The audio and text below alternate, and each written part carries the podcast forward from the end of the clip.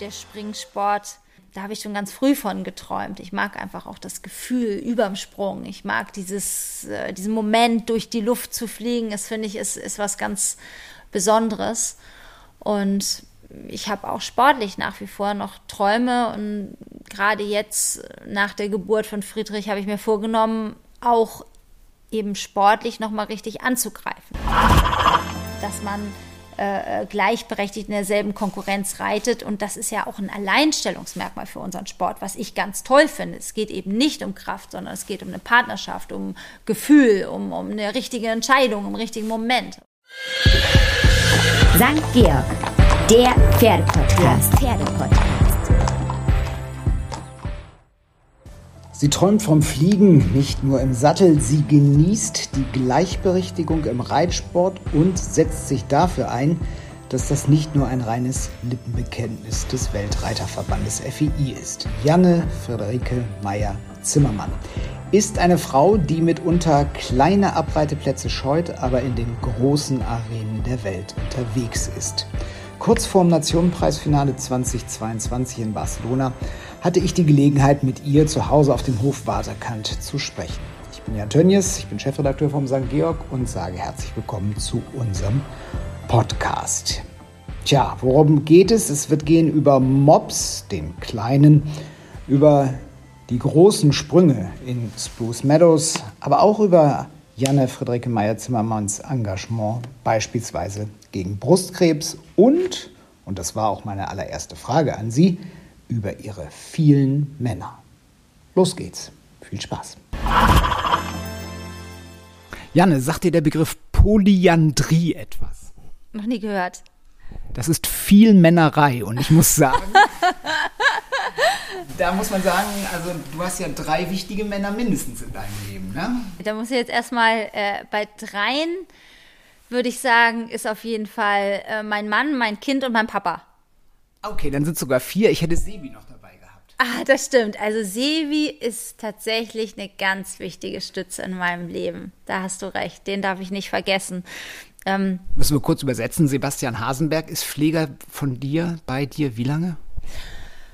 Ähm, er ist Stütze meines Betriebes seit über 15 Jahren und ist gelernter Pferdewirt, äh, Bereiter, kann alles Mögliche. Also hat mit mir auch schon, ich will nicht sagen Dächer repariert, aber davon habe ich ihn abgehalten, weil ich immer Angst habe, dass dann doch immer mal einer durchbricht durchs Dach.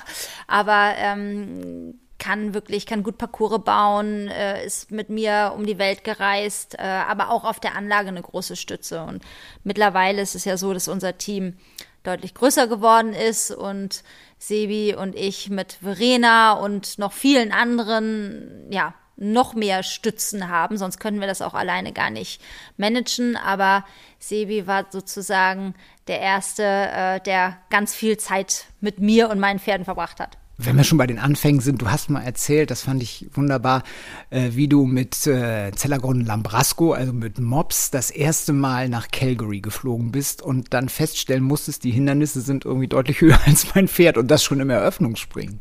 Ja, das war tatsächlich eine sehr beängstigende Situation.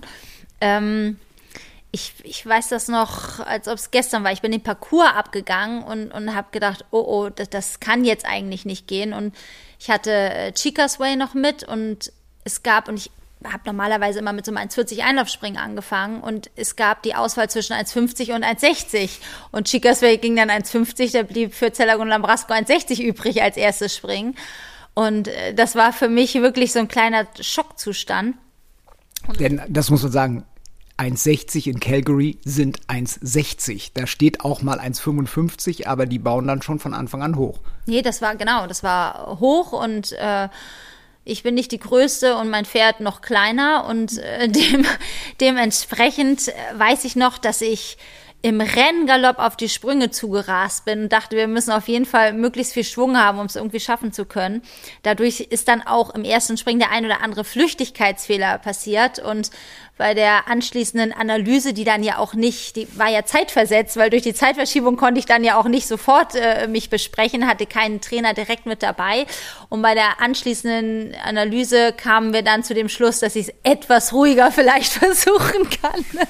Aber da kommt auch ein wichtiger Mann, den du gerade als ersten mitgenannt hattest, äh, ins Spiel, dein Vater. Ich glaube, du hast zu Hause erst mal angerufen, nachdem du den Parcours abgegangen bist, ne? Ja, also meine äh, Eltern sind ja seit, ja, Kindesbein an meine großen Unterstützer und das nicht als Reitsportprofis, sondern als äh, Menschen mit einer ganz großen Leidenschaft für Pferde und das ist, glaube ich, auch das, was uns als Familie so auszeichnet, dass äh, es gar nicht darum ging, jetzt irgendwie im Sport erfolgreich zu sein, sondern mein Vater liebt Pferde. So hat er auch angefangen, Pferde zu züchten und äh, als meine Mutter meinen Vater kennengelernt hat, der auch erst mit, mit 30 als Hobbyreiter angefangen hat, überhaupt zu reiten.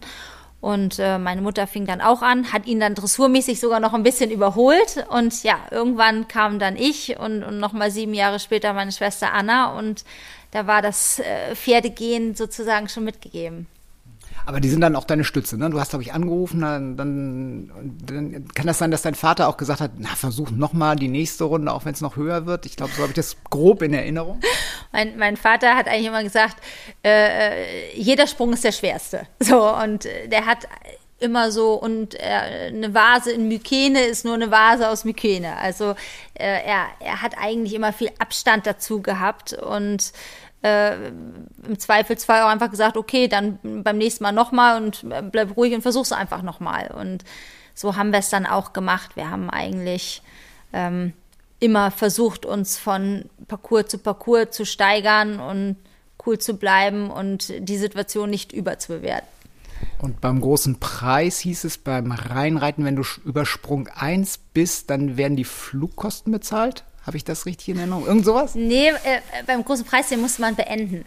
Man musste den, man musste den großen Preis beenden und ähm, dementsprechend äh, war es irgendwie wichtig, den Parcours, äh, koste es, was es wolle, bis zum Ende irgendwie zu schaffen. Ähm, weil dann, ja, dann hat man eben die Kosten bezahlt gekriegt und äh, hat auch, ich, ich lege mich nicht fest, irgendwie eine eine feste Summe an Unterstützung gekriegt und das war für uns natürlich ein großer Gesamtaufwand. Insofern war es mir schon wichtig, äh, den Parcours zu beenden und alles in allem ist dann ein fünfter Platz aber rausgekommen. Also das war, war sensationell. Ich, ich kann mich gar nicht mehr ganz genau daran erinnern. Ich glaube, ich war in der ersten Runde fehlerfrei. Die war schwer, aber so, dass es noch, weiß nicht, 12, 13 Paare auch fehlerfrei geschafft haben. Und die zweite Runde war so schwer, dass ich wirklich dachte, ich, das, das kann ja gar kein Pferd schaffen. Und ich habe es trotzdem versucht und wir hatten zwei leichte Fehler und ich war wahnsinnig glücklich und wahnsinnig stolz auf Mops, wie er das gemacht hat. Und habe dann für mich aber irgendwie damit abgeschlossen, dass ich, ja, wenn dann überhaupt irgendwie ganz hinten platziert bin. Und dann kam einer nach dem anderen und hatte mehr Fehler. Und ich, äh, ich stand am Rande des Parcours und habe dann immer mitgerechnet und gesagt, wow, jetzt, jetzt bin ich schon Achter und jetzt bin ich schon Siebter und jetzt bin ich schon Sechster. Und so war es dann. Am Ende bin ich Fünfter geworden und, und habe aus damaliger Sicht wahnsinnig viel Geld gewonnen. Und äh, ja, das, das war ein einschneidendes Erlebnis. Ich bin dann nach Hause geflogen und wusste, der Mops, der kann alles springen. Egal wie hoch es ist, er kann es schaffen. Das hat er dann ja später in Aachen auch noch, also nicht nur in Aachen, er war ja auch bei den Weltmeisterschaften dabei, Mannschaftsweltmeister und und und, aber er hat es immer unter Beweis gestellt. Und es geht, es gibt ihn A immer noch bei Papa auf der Weide, bei deinen Eltern und es geht ihm gut. Ja, genau. Er ist äh, geliebter Rentner und äh, steht zusammen mit meinem Calistro, meinem noch älteren Rentner zusammen auf der Weide. Den haben wir selber gezüchtet. Und äh, ja, die beiden halten sozusagen die jungen Pferde auf Trab und sind die Lehrmeister und die Chefs im Stall. Und Calistro war so, mit dem bist du junge Reiter-Euro geritten. Das war so dein Einstieg in das internationale Geschehen oder auch Juniorentour noch? Ja, Calistro war sechsjährig, als ich 18 war. Und ich habe tatsächlich mit ihm sechsjährig schon Landesmeisterschaft gewonnen. Das war damals auf M-Niveau. Und äh, als er sieben war, bin ich deutsche Meisterin mit ihm geworden. Also er, er war mein Einstieg so in die junge Reiterzeit, war selber zu dem Zeitpunkt noch sehr jung. aber wir kannten uns in- und auswendig. Er ist ja bei uns geboren und ich bin ihn auch schon Springpferdeprüfung geritten und wir waren wirklich ein total eingespieltes Team und dementsprechend ging das dann so früh. Okay, jetzt haben wir lange in der Vergangenheit geschwelgt. Jetzt kommen wir mal zu deinen aktuellen Männern. Äh, in diesem Jahr ist viel passiert. Ähm, wir fangen vielleicht mal im letzten Jahr an, denn das, ich sag mal, das Power-Couple Christoph Zimmermann und Janne Friederike Meyer-Zimmermann, ähm, die sind schon länger unterwegs, aber letztes Jahr hattet ihr so den Eindruck, oh, Corona und alles blöd und jetzt wird's wieder besser. Da machen wir eben noch ein Turnier, weil wir so viel Freizeit haben. Ja, Freizeit ist tatsächlich das Einzige, was wir relativ wenig haben, aber wir rechnen unsere Zeit im Stall und auf dem Pferd und am Pferd ja nicht als Arbeitszeit. Insofern passt das schon so. Und äh, mein Mann ist generell begeisterter Veranstalter, äh, Organisator. Also er hat auch Spaß dran, eine Party zu organisieren, aber äh, eben auch ein Turnier.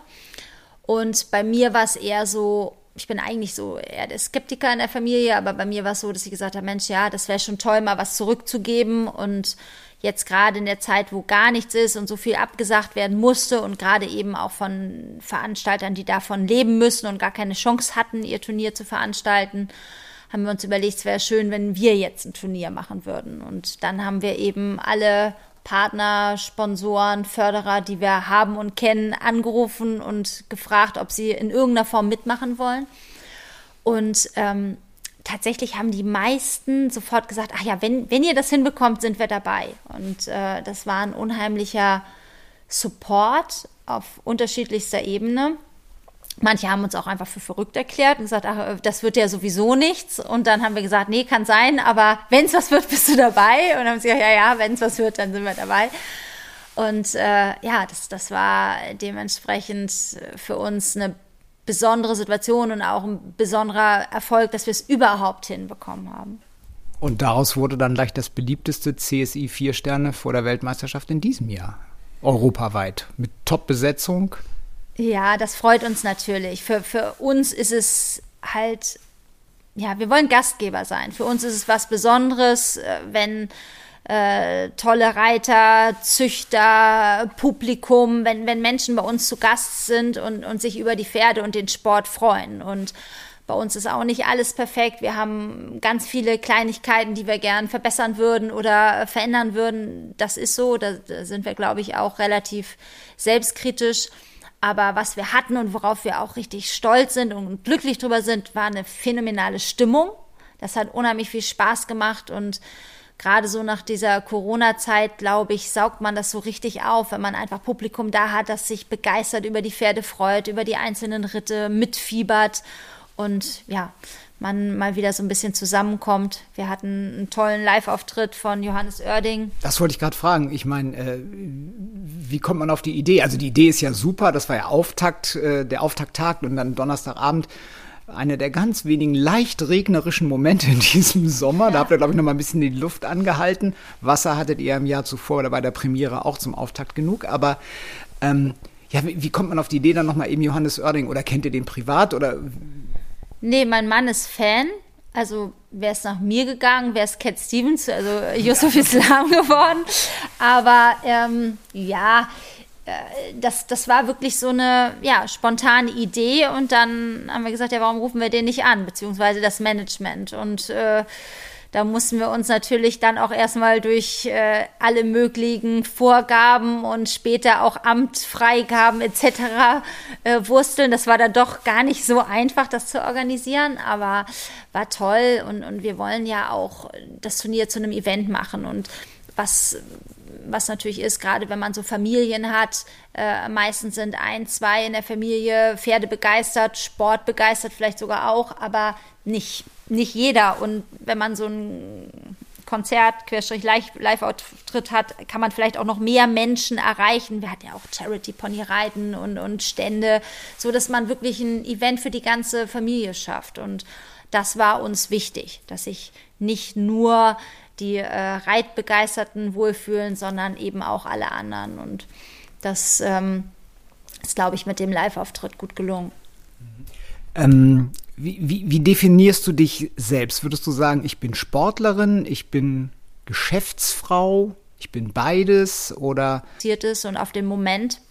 Wie viele Pferde sind das am Tag? Also wie viel Me-Time hast du? wie viel Me-Time? Ja, nicht, im Moment ist nicht so viel Me-Time. Also es sind meistens so drei, vier Pferde. Ja, vom Turnier vielleicht auch mal mehr oder auf dem Turnier mehr, aber wenn ich jetzt den Durchschnitt nehme, dann, dann ist es nicht mehr. Und das ist auch überhaupt nur so möglich, weil ich eben so ein tolles Team habe, die mich da unheimlich unterstützen, wir sehr, sehr gute Reiter im Stall haben mit Alessandro und Henrike. Und ähm, ja, auch sonst so viel Unterstützung, dass wir wirklich gewährleisten können, dass alle Pferde top trainiert sind, auch wenn ich mal nicht da bin oder keine Zeit habe. Aber Reiten ist nach wie vor meine ganz große Leidenschaft und der Springsport, da habe ich schon ganz früh von geträumt. Ich mag einfach auch das Gefühl überm Sprung. Ich mag dieses, äh, diesen Moment, durch die Luft zu fliegen. Das finde ich ist, ist was ganz Besonderes. Und ich habe auch sportlich nach wie vor noch Träume und gerade jetzt nach der Geburt von Friedrich habe ich mir vorgenommen, auch eben sportlich nochmal richtig anzugreifen. Und das ist immer gar nicht so ganz leicht, das mit dem Unternehmersein zu verbinden, weil auf der einen Seite leben wir natürlich auch davon, dass wir Top-Pferde verkaufen und auf der anderen Seite äh, möchte man natürlich immer am liebsten alle Pferde behalten, was natürlich für den Sport besser ist. Ich könnte mir vorstellen, unter deinen aktuellen Pferden ist eines relativ unverkäuflich, fängt mit M an. Du meinst wahrscheinlich Messi, ähm, wobei Mini ja auch mit M, also Mini fängt eigentlich mit B an, der heißt nämlich Fitness Minimax, aber ähm, ja, da habe ich tatsächlich das Glück, dass, dass diese beiden nicht zu verkaufen sind und äh, wir haben, als ich schwanger war, haben wir zwei, drei äh, von meinen tollen Pferden verkauft, unter anderem auch Goya, das war auch altersbedingt, das ist mir aber schon sehr schwer gefallen. Da haben wir gesagt, Mensch, jetzt mit der Schwangerschaft ist das aber vielleicht trotzdem auch der richtige Schritt. Und er hat ja auch gar nicht mir gehört, also ich hätte das jetzt so ganz alleine auch nicht entscheiden können. Aber ähm, bei Messi und Mini ist es tatsächlich so, dass ich das Glück habe, sie ja für mich, für, für den Sport zu haben und das ist natürlich auch immer was Besonderes. Ich habe die beiden Pferde schon seit fünfjährig im Stall. Wir wachsen mit den Pferden zusammen. Darf ich kurz fragen, wie entdeckt man so, so einen Messi? Also ich meine, Messi, wenn du andere Springreiter, Kolleginnen und Kollegen von dir fragst, äh, sag mir mal die drei besten Pferde der Welt, dann fällt der Name Messi ganz oft. Also alle kennen die, sehen dieses Pferd, kennen die Qualitäten dieses Pferdes. Ähm, vielleicht waren einige sogar froh, dass ihr in Herning nur Reserve wart. Ähm, das sei jetzt dahingestellt. Aber äh, ja, wie, wie entdeckt man solche Pferde? Ja, also wir, wir sind ja schon viel unterwegs. Es ist eine große Stärke auch von Christoph, Pferde jung zu entdecken und es ist eine große Stärke von mir, sie behutsam auszubilden. Und ähm, tatsächlich bei Messi ist das schön. Also er, aus unserer Sicht ist er fünfjährig schon sehr auffällig gewesen. Er war immer sehr vorsichtig, aber er war auch wirklich, äh, ich will nicht sagen schwierig, aber doch sehr speziell. Also es gibt ja auch einen Grund, warum er in der Youngster Tour nicht aufgefallen ist, weil er ging kaum Youngster Tour, weil er war nicht in der Lage, auf einem kleinen Abreiteplatz mit anderen Pferden zusammenzugehen. Und er hatte so eine Angst vor anderen Pferden, dass äh, der Vorreiter schon mit einer großen äh, äh Scheuklappe unterwegs war, einfach weil das Pferd so ängstlich war äh, in, in, Belgien. Und mh, mm, ich für mich habe dann entschieden, ich gehe einfach kleinen Abreiteplätzen erstmal komplett aus dem Weg, habe ihn dann mit nach Oliva genommen, bin auf großen Plätzen alleine abgeritten, habe mich an erste Stelle setzen lassen. Und ja, habe ihn sehr behutsam, äh, ohne ohne Druck aufgebaut und irgendwann war er dann neun und, und mich haben Kollegen gefragt, oh, seit wann hast du den denn? Der springt ja toll. Und ich habe dann gegrinst gesagt, der ist schon seit fünfjährig bei uns. Also ähm, er ist kein Pferd, was vielleicht jetzt als junges Pferd schon extrem aufgefallen ist, aber wenn man ihn verfolgt und beobachtet hat, dann hat er damals schon seine Vorsicht und seine Übersicht im Parcours gezeigt, dadurch, dass er einfach auch schon viel fehlerfrei ging und ja, einfach ein sehr, sehr intelligentes Pferd ist. Nun braucht es im internationalen Sport eigentlich immer ein ganzes Set an Pferden und äh, du hast das Glück, dass du noch mindestens also zwei weitere Schimmel hast. Mini, den haben wir schon erwähnt aber du hast auch noch Chesmu. Ähm, wie, wie, wie plant man denn da? Also äh, es kann ja eigentlich nur ein Championatspferd geben. Naja, im, besten Fall äh, äh hat man, nein, aber ich, ich glaube, äh, im besten Fall hat man die Pferde so, dass sie sich unterstützen können und ja, man einfach danach entscheidet, welches Pferd man reitet, welches sich wirklich am besten anfühlt und am fittesten ist. Und ganz unabhängig von Championaten, glaube ich, muss man einfach gucken, welches Pferd sich rundum wohlfühlt und, und vor dem jeweiligen Turnier einfach ja da ist und fit ist und, und äh, ich habe lange nicht die Situation gehabt, dass ich wirklich zwei, drei Pferde hatte, äh, wo ich sagen kann, die könnten alle den großen Preis gehen. Und das ist für mich ein ganz großes Privileg, dass ich mir jetzt mehrere Pferde aufbauen konnte und sie eben noch habe, sie noch nicht verkauft sind. Und ich glaube, es ist auch eine große Stütze für die Pferde, weil es ist eben ein Unterschied, ob ein Pferd die Qualifikation und den großen Preis und den Nationenpreis gehen muss oder ob man nachher sagen kann, nein, äh, wir verteilen die Power ein bisschen und das ist das, was ich mir so auch für die Zukunft vorgenommen habe, dass nicht ein Pferd alles machen muss, sondern dass wir wirklich äh, pferdegerecht entscheiden, welches Pferd fühlt sich auf welchem Platz wohler, welches geht auf Gras lieber, welches ist auch in der Halle gut. Das sind ja auch manchmal so Sachen. Messi werde ich zum Beispiel immer versuchen, auf ja, Plätzen zu reiten, wo jetzt der Abreiteplatz nicht so klein ist wie in Hamburg. In Hamburg habe ich das natürlich gemacht, ist ganz klar, weil es für mich auch ein wichtiges Sichtungsturnier war. Aber äh, das versuche ich zu vermeiden und dementsprechend werde ich ihn jetzt nicht bei Hallenturnieren einsetzen, wo die Abreiterhalle ganz klein ist, äh, äh, während Minimax das völlig egal ist. Der schüttelt sich einmal und lacht über die anderen und äh, galoppiert dann fröhlich durch den Parcours. Also so sind eben auch die Charaktere ganz unterschiedlich und ich glaube, das ist gut, wenn man da wirklich die Pferde zielgerecht einsetzen kann. Stichwort Friedrich, Stichwort Geburt. Ähm, du hast dich da ein bisschen mit der FII angelegt, beziehungsweise ähm, das Thema Schwangerschaft, Geburt und Reiterinnen kam ein bisschen mehr in Fokus und du hast dann auch gleich das Thema besetzt und hast Unterstützung gefunden. Hashtag, ähm, wie heißt es, äh, Equal, Equal Equest. Ja, äh, tatsächlich habe ich eigentlich nur meine Geschichte erzählt und ähm, ich finde ja so toll an unserem Sport, dass es eben ein gleichberechtigter Sport ist, wo äh, Frauen und Männer in derselben Konkurrenz reiten und aus meiner Sicht auch immer Chancengleichheit herrscht. Und das ist eben etwas, äh, wo ich mich vertan habe, wo mir jetzt aufgefallen hat, oh, es äh, aufgefallen ist, es gibt eine Situation, wo eben nicht Chancengleichheit herrscht. Und das, äh, das hat mich sehr traurig gemacht. Und, und zwar ist es so, dass im Falle einer Schwangerschaft man eben eine Schwangerschaftspause einlegen kann. Und es ist nicht zu verwechseln mit Mutterschutz. Da komme ich nochmal äh, drauf zurück, sondern es ist einfach eine, eine Schwangerschaftspause, die von der FEI vorgegeben sechs Monate lang ist. Und ab dem Zeitpunkt, wo man eben mit ärztlichem Attest einreicht, so ich bin schwanger, ich mache jetzt Pause. So und Sinn der Sache ist, dass man während dieser Pause 50 Prozent seiner Weltranglistenpunkte, die man sonst nicht verteidigen könnte, äh, erhalten darf. Das ist ja, wir reden von 50 Prozent, das ist jetzt nicht 100 Prozent, was auch in Ordnung ist, weil man kann ja auch ohne Schwangerschaft nicht davon ausgehen, dass man immer 100 Prozent ähm, verteidigen kann. Aber so, diese 50 Prozent sind jetzt, glaube ich, auch nicht zu viel verlangt, denn ich habe ja keine Chance, sie zu verteidigen. Und das Problem ist, wenn ich in der Weltrangliste so weit absacke, dass ich danach eben keine Startmöglichkeiten mehr habe, dann ist es einfach schwieriger, wieder anzufangen. So, nun muss man aber sagen, jede Schwangerschaft äh, verläuft individuell und so eben auch jede Geburt. Und wenn ich nun das Glück habe und nach der Geburt schnell wieder anfangen kann zu reiten, schnell wieder Turnier reiten möchte, dann komme ich von diesen sechs Monaten nicht weg. Und die Konsequenz ist, wenn ich früher anfange, wie in meinem Fall, was ich ja auch nicht gemacht habe, um irgendwen zu ärgern, sondern für meinen Saisonverlauf war es einfach wichtig, mit kleinen Prüfungen frühzeitig anzufangen und nicht auf einmal äh, in Hamburg mit 1,60 springen. Das wäre auch überhaupt nicht vernünftig gewesen. Dadurch habe ich dann alle, wurde bestraft, dass, dass eben alle Punkte mir wieder abgezogen wurden. So, und das Thema habe ich eigentlich nur ein bisschen in die Öffentlichkeit gebracht, um eben darauf aufmerksam zu machen, weil mir ist das vorher so auch nicht bewusst gewesen.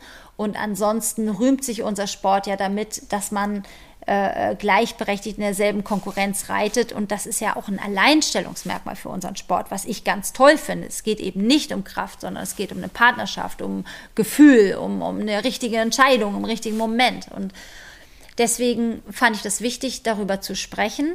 Und daraufhin haben wir dann eben auch die Initiative Equal Equest gegründet und hatten ursprünglich eigentlich nur eine kleine Regelanpassung auf der Agenda, die aber ganz viel bewirken würde, nämlich dass die Frau einfach selbstbestimmt sagen kann, wann sie wieder anfängt. Das kann ja auch nach einem Jahr sein, wenn man unglückliche äh, Geburt, schwere Geburtsverletzung.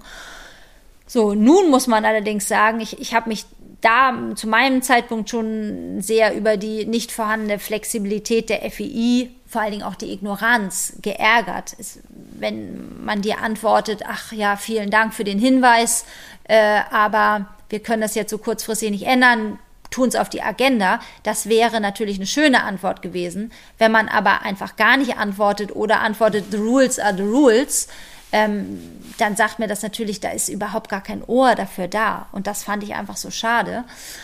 Und jetzt im Falle von Jessie Bredow-Werndl, äh, die ja auch äh, mich schon in, in meiner Initiative frühzeitig unterstützt hat, muss man sagen, ist es natürlich skandalös, dass dieselbe Regel, die auch für mich schon galt, nun von der FI anders interpretiert wurde und äh, zum Berufsverbot ausgeartet wurde.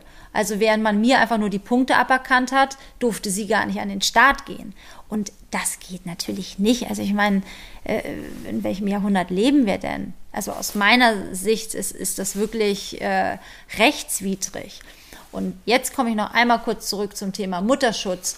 Es gibt da natürlich Menschen, die sagen, ja Mensch, aber ist doch gut gedacht. Ähm, nein, gut gedacht war es vielleicht mal, dass man 50 Prozent der Punkte sammelt oder äh, erhält, bei, beibehält.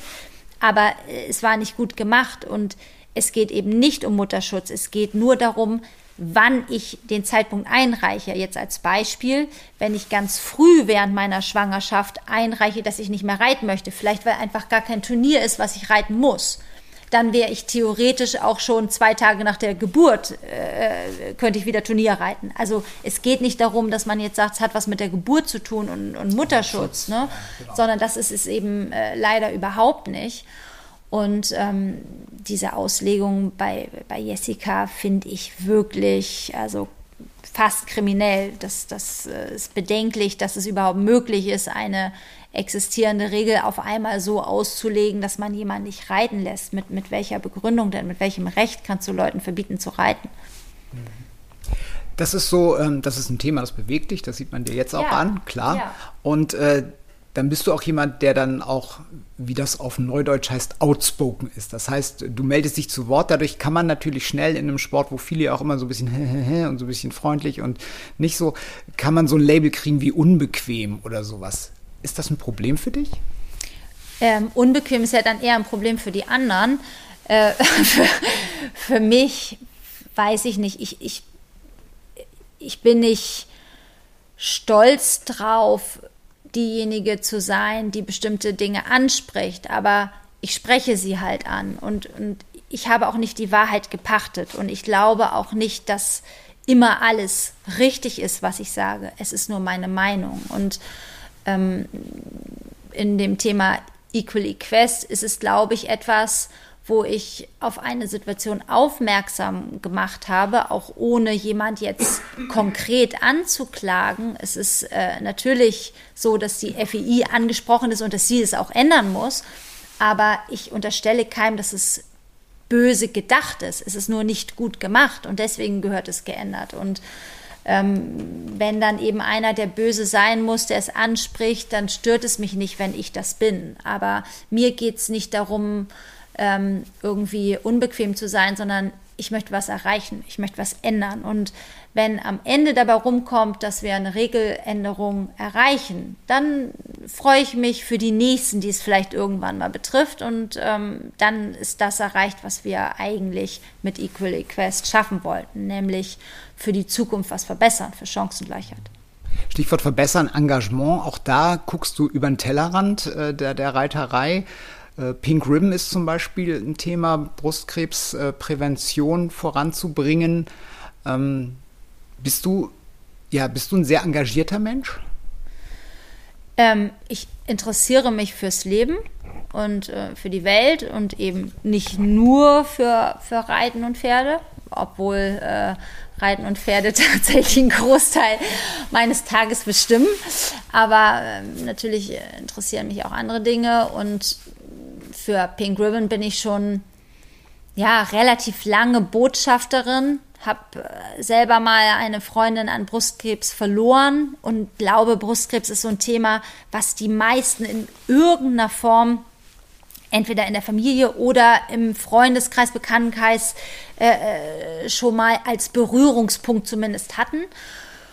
Und äh, ich finde bei Pink Ribbon so toll, dass sie eben versuchen, Aufmerksamkeit auf das Thema zu schaffen und Menschen frühzeitig zu erreichen. Es, es, geht ja wirklich um Prävention und ich denke, dass wir in unserem Sport so viele junge Mädchen haben, äh, die sich im besten Fall vielleicht mit dem Thema noch nicht auseinandersetzen mussten und wenn man dann die Möglichkeit hat, darauf aufmerksam zu machen, ohne dass vielleicht schon eine schlimme Geschichte dahinter steht, dann äh, finde ich es ganz toll. Und deswegen habe ich eben auch ähm, ja, damals die äh, Markenbotschaft in Anführungsstrichen übernommen, habe gesagt, ich kann mich damit sehr identifizieren mit dem Thema und äh, unsere äh, letzte, ja, letzte Aktion, die wir jetzt ja äh, gerade gemacht haben, war, dass wir beim Hofvaterkantonier auch wieder zugunsten von Pink Ribbon eine schöne Kollektion verkauft haben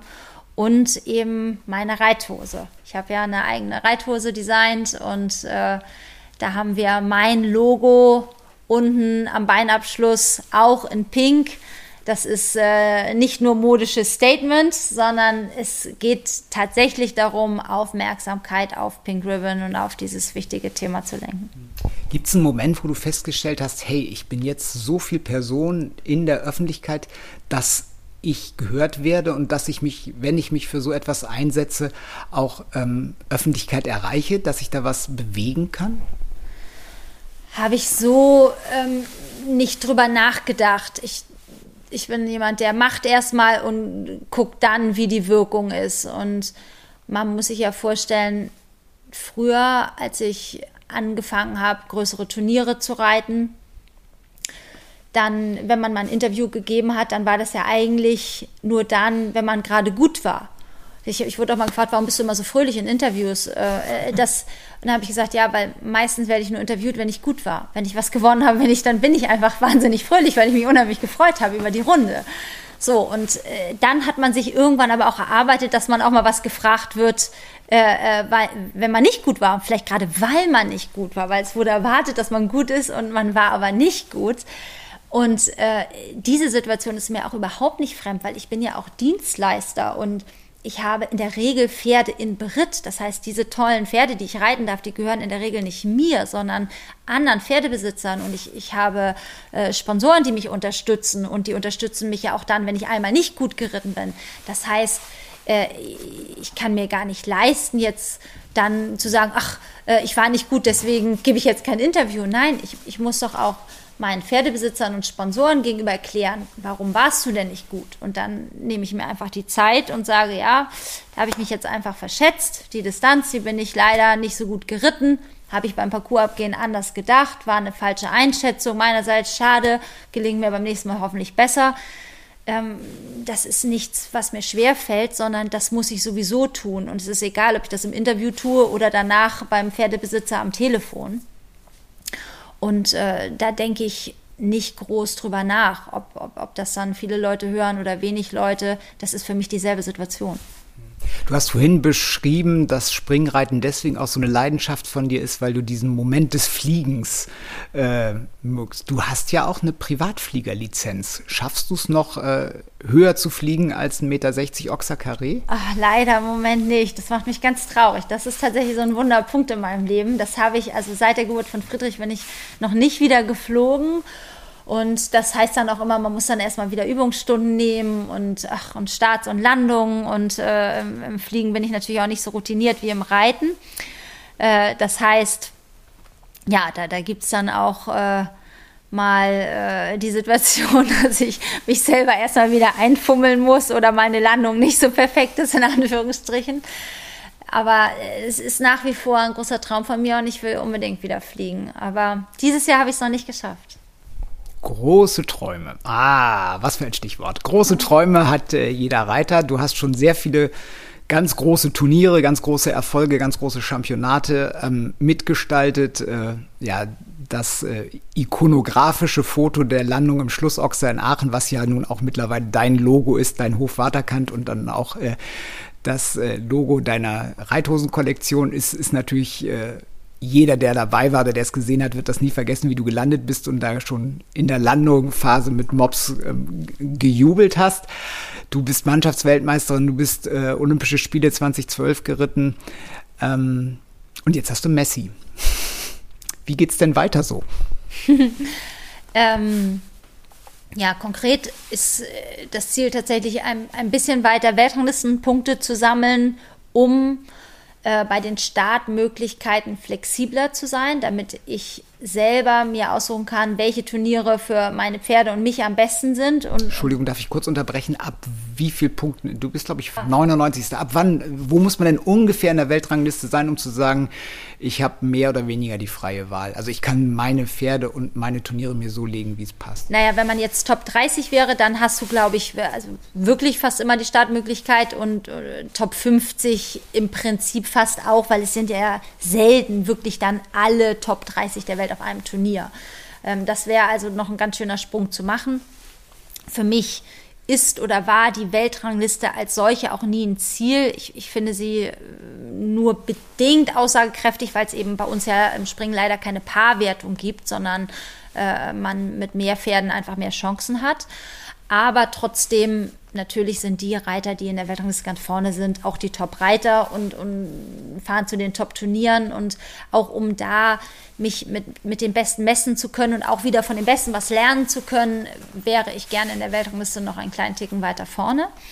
Und äh, langfristig ist das Ziel auf jeden Fall äh, Paris. Ich äh, wäre gern in Paris dabei, wäre gern Teil der deutschen Mannschaft und ja, das ist so das, was ich für die nächsten Monate, die kommen, tatsächlich immer schon im Hinterkopf habe. Was kann uns helfen in Richtung Paris? Wie müssen wir den Plan machen, dass wir äh, bis Paris die Pferde so einsetzen, dass wir da dabei sein können?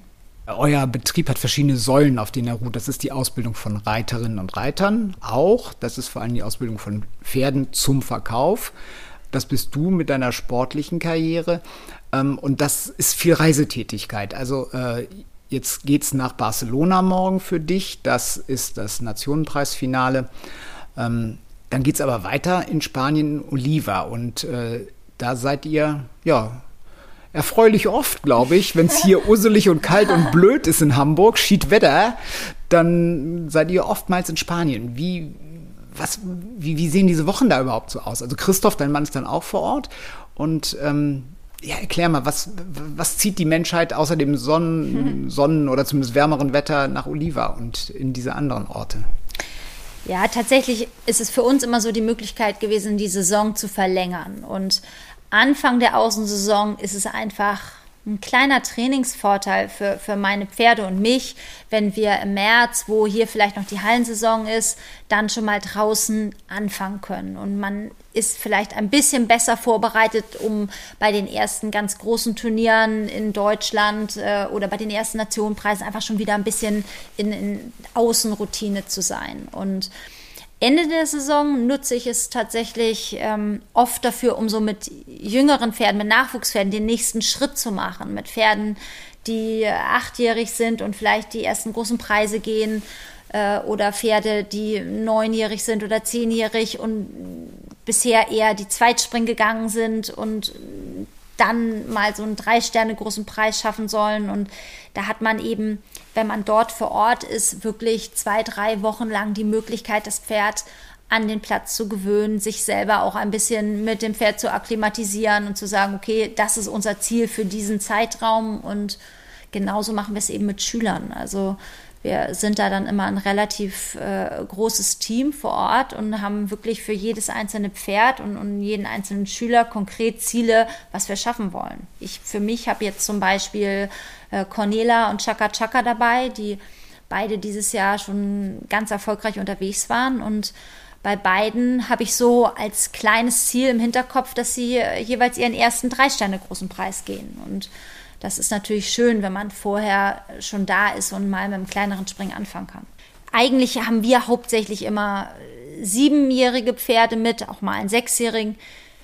Diesmal, das ist jetzt aber wirklich Premiere, haben wir auch Chinchero mit dabei, der ist fünfjährig. Normalerweise nehmen wir unsere Fünfjährigen nie mit. Das ist äh, ja eigentlich äh, dann auch genauso gut, wenn man hier im Land ein bisschen Springpferdeprüfung reitet. Also ich bin jetzt kein Fan davon, mit Fünfjährigen durch die Welt zu reisen.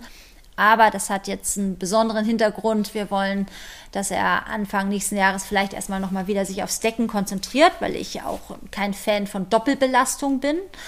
Und äh, wenn ein Pferd jetzt im Sport mal so einen kleinen Schritt nach vorne machen soll, dann haben wir gesagt, okay, wir nehmen ihn jetzt mal mit nach Oliva und da darf er seine ersten kleinen internationalen Jungpferdeprüfungen gehen. Dann habe ich auch selber die Möglichkeit, ihn auch mal zu reiten. Das macht mir natürlich auch viel Freude. Und äh, nächstes Jahr kann er sich dann Anfang der Saison nochmal sportlich ein bisschen ausruhen und wird sich dann erstmal aufs Decken konzentrieren. Das wäre dann jetzt auch meine letzte Frage. Ähm, Hengste spielen ja eine große Rolle bei dir. In, du reitest gerne Hengste, glaube ich, hast immer wieder welche. Und nun hast du natürlich einen ganz besonderen, der noch nicht hier steht, der einen besonderen Bauchfleck hat und der eine besondere äh, Leistung schon zweieinhalbjährig geschafft hat. Esmeraldo, der Siegerhengst der Holsteiner Körung aus der Zucht deines Vaters. Ist das so ein bisschen so im Hinterkopf, äh, Geschenk für Papa, den reite ich achtjährig in Hamburg auf dem Derbyplatz und alle sagen, boah, Holsteiner Siegerhengst, den hat doch Friedrich Meyer gezogen und ja, mal gucken. Also ähm, Geschenk für Papa ist tatsächlich schon, wenn er äh, die erste Springpferdeprüfung in einem Zorn mit mir geht, weil äh, mein Vater fährt tatsächlich gerne zur Springpferdeprüfung, guckt seine Pferde an, einfach auch, um immer up to date zu sein, zu gucken, wie sie sich entwickeln. Das muss nicht immer ein großes Turnier sein. Er hat einfach Freude an der Entwicklung seiner Pferde. Und ähm, ja, er ist natürlich schon Stolz der Familie. Er war als Fohlen schon so besonders mit seinem Bauchfleck, aber da haben wir uns natürlich nicht erträumen lassen, dass er mal Siegerhengst wird und das noch im konservativen Holstein, was ja dieses Jahr Gott sei Dank nicht mehr oder letztes Jahr nicht mehr so konservativ war, dass sie ihn dann trotzdem zum Siegerhengst äh, gewählt haben. Und der hat sich ja auch gleich bewiesen in der Leistungsprüfung. Also ich meine, das war ja nicht nur Siegerhengst in Anführungszeichen. Nein, er ist ein besonderes Pferd. Ich, ich glaube, sonst hätte er auch keine Chance gehabt. Wir finden ja alle den Bauchfleck toll, aber natürlich äh, so ganz äh, alte, eingesessene Holsteiner Züchter hat das schon auch ein bisschen verwundert, dass äh, die haben gesagt, äh, früher hätte kein Pferd äh, Siegerhengst werden können, der wie eine Kuh aussieht, in Anführungsstrichen im Spaß. Aber äh, die Vorurteile haben sich jetzt zu einem riesigen Fanclub gewandelt. Äh, es ist ein Magenzeichen und Emerald, sein Vater, hat ja auch einen Bauchfleck. Das heißt, ähm, ja, er tritt in große Fußstapfen. Und äh, wir werden ihn behutsam ausbilden, aber er hat ganz, ganz viel Potenzial. Seine Halbschwester Cornelia geht mit mir im internationalen Sport und hat auch schon gezeigt, dass sie viel Potenzial hat. Und bei ihm ist es tatsächlich so, dass er einen ziemlich perfekten Sprungablauf hat und sehr rittig ist. Und der Rest muss sich zeigen. Aber ja, wir, wir sind seine Fans. Ja, vielen Dank. Das war St. Georg, der Pferde-Podcast. Ich bin Jan Tönnies. Ich sage ganz herzlichen Dankeschön, Janne. Ja, vielen herzlichen Dank. Und wie immer gilt, wenn es euch gefallen hat, dann teilt es der Welt mit, indem ihr auf den sozialen Netzwerken oder wo immer ihr unterwegs seid, diesen Podcast teilt. st-georg.de slash podcast, da immer die aktuellsten und neuesten Podcasts. Äh, vielen Dank und bis zum nächsten Mal. Und nun, und nun Ende Gelände. Das war St. Georg, der Pferdepodcast. Der Pferdepodcast.